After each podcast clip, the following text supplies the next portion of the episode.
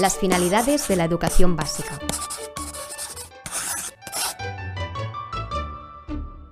La enseñanza básica es el periodo educativo imprescindible y, por lo tanto, obligatorio para formar personas. Las finalidades de la enseñanza básica van de la mano de los fines y principios del sistema educativo.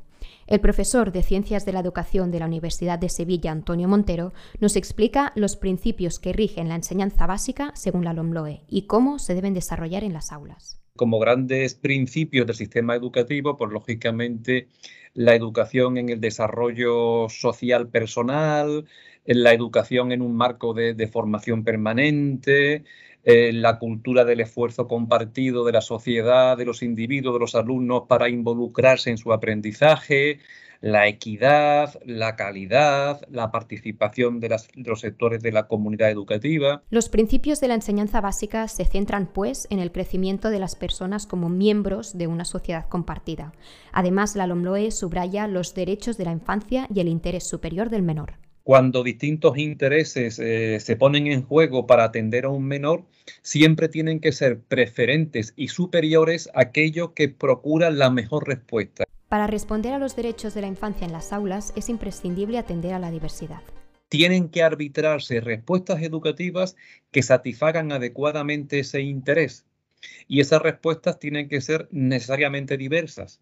Como vemos, los docentes deben adaptar las situaciones de aprendizaje a la diversidad de los niños y niñas que tienen en el aula. Otro principio que destaca la LOMLOE es la igualdad. Es también muy repetido el argumento de la igualdad efectiva entre hombres y mujeres, de la prevención del maltrato, del respeto, de la consideración de la coeducación como un principio sustantivo. Además de los derechos de la infancia y la igualdad, Montero destaca otros principios de la enseñanza básica, como son la coeducación y la cultura de la paz y la no violencia. Durante años, los expertos han visto discontinuidad entre las dos etapas de la enseñanza básica. Esa discontinuidad afecta tanto a las respuestas educativas como a los logros del alumnado. Por eso, la LOMLOE propone garantizar la cohesión entre las etapas a través del perfil de salida y los descriptores operativos. Esas competencias que están en el perfil de salida de la enseñanza básica tienen unos indicadores, unas concreciones que se llaman descriptores operativos, y que están establecidos tanto para la finalización en sexto de la educación primaria como para la finalización de la enseñanza básica en cualquiera de las formas en que pueda concluirse. Como vemos, no existe una única manera de terminar la educación básica. La LOMLOE propone tres vías. Una, que es la general, concluir la enseñanza básica con la ESO. Dos, concluirla con un programa de diversificación curricular, también en los últimos cursos de la ESO. O tres, concluir la educación básica, la enseñanza básica, con un ciclo formativo de grado básico. La diversificación curricular y la opción de un ciclo formativo de grado básico son dos maneras de favorecer que el estudiante termine su educación obligatoria sin expulsarlo del sistema. A grandes rasgos, los programas de diversificación curricular son una adaptación del currículo ordinario a las necesidades de cada alumno o alumna. Por otro lado, el ciclo formativo de grado básico es una alternativa para conseguir el graduado en secundaria y preparar a los estudiantes para un oficio. Para lograr la continuidad entre la primaria y la secundaria, la LOMLOE propone un programa de tránsito que coordina los equipos docentes de las dos etapas.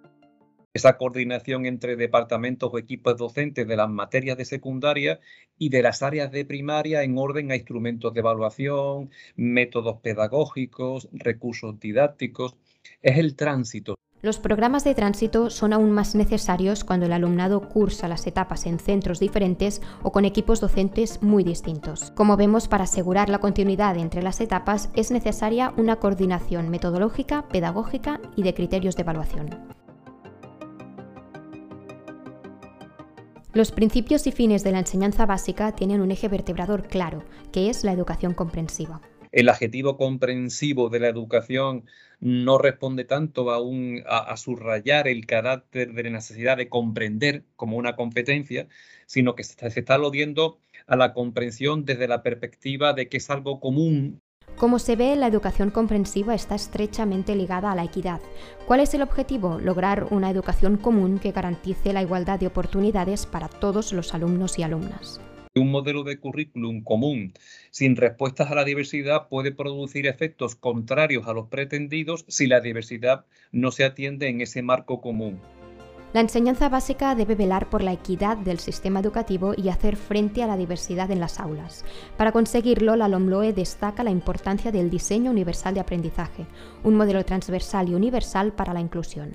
La transversalidad es que las respuestas educativas respondan a los distintos intereses de todos, de ahí lo de transversal, pero igualmente lo de universal.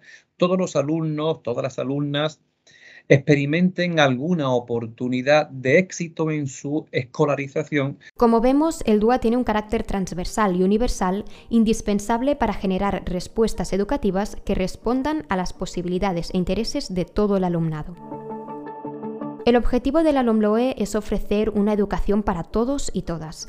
Los docentes de la enseñanza básica deben asumir el reto de formar mediante una educación comprensiva e inclusiva. Dar respuesta a la igualdad, al interés superior del menor y a la equidad en las aulas es fundamental para educar en un mundo cambiante y cada día más global.